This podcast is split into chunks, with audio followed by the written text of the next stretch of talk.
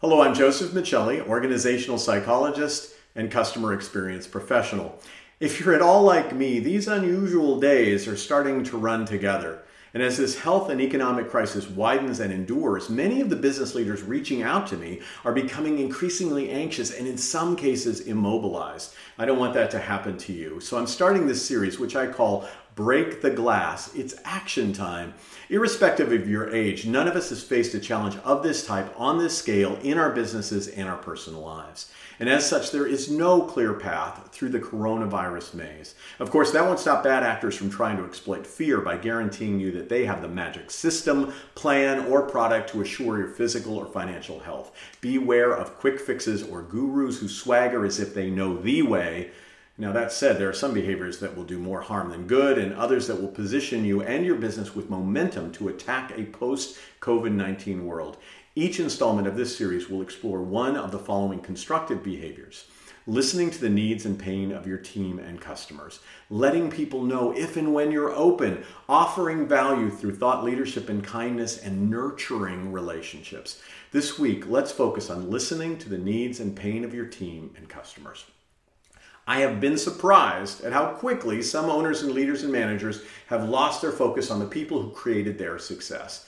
Those leaders certainly prioritized team members and customers when business was good, but due to panic prompted by threats of business survival, many of them have focused on self preservation, leading to self absorption. It's understandable that people will narrow their focus in crisis, but let me give you an example of how extreme this can get by excerpting an email sent by a national restaurant chain to its loyalty club members. I won't name the restaurant brand out of respect, but you'll clearly see how this communication has nothing to do with the needs of the customer and everything to do with the needs of the brand. The subject line of the email reads, we need you. After mentioning that it's been a difficult time all over the country, the email goes on to note that local businesses like theirs are in desperate need of support from our local communities. And as a member of our loyalty program, we're calling on you to support your local restaurant in our brand. Please consider reaching out and placing a carryout order today, or maybe calling them for a catering order to bring to your local business. Any support that you can give us will be greatly appreciated.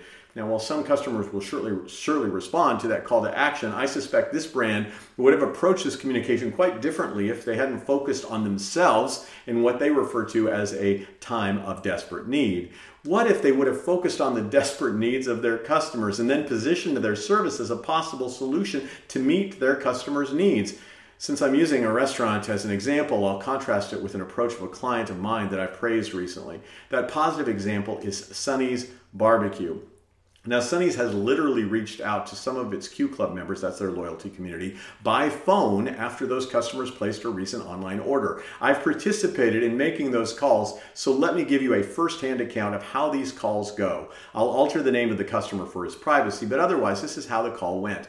Hello, John. I'm Joseph Michelli. I'm part of the senior leadership team at Sonny's Barbecue Restaurant, and I want to personally thank you for buying from our store in Largo, Florida. John says, I can't believe you're calling me.